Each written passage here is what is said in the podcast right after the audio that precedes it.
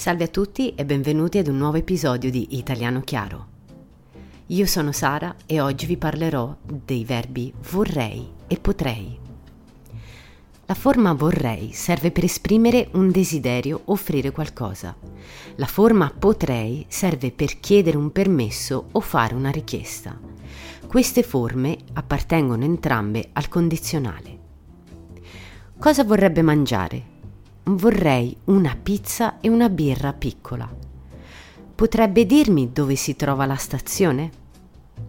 E ora vediamo la coniugazione di questi verbi. Io vorrei.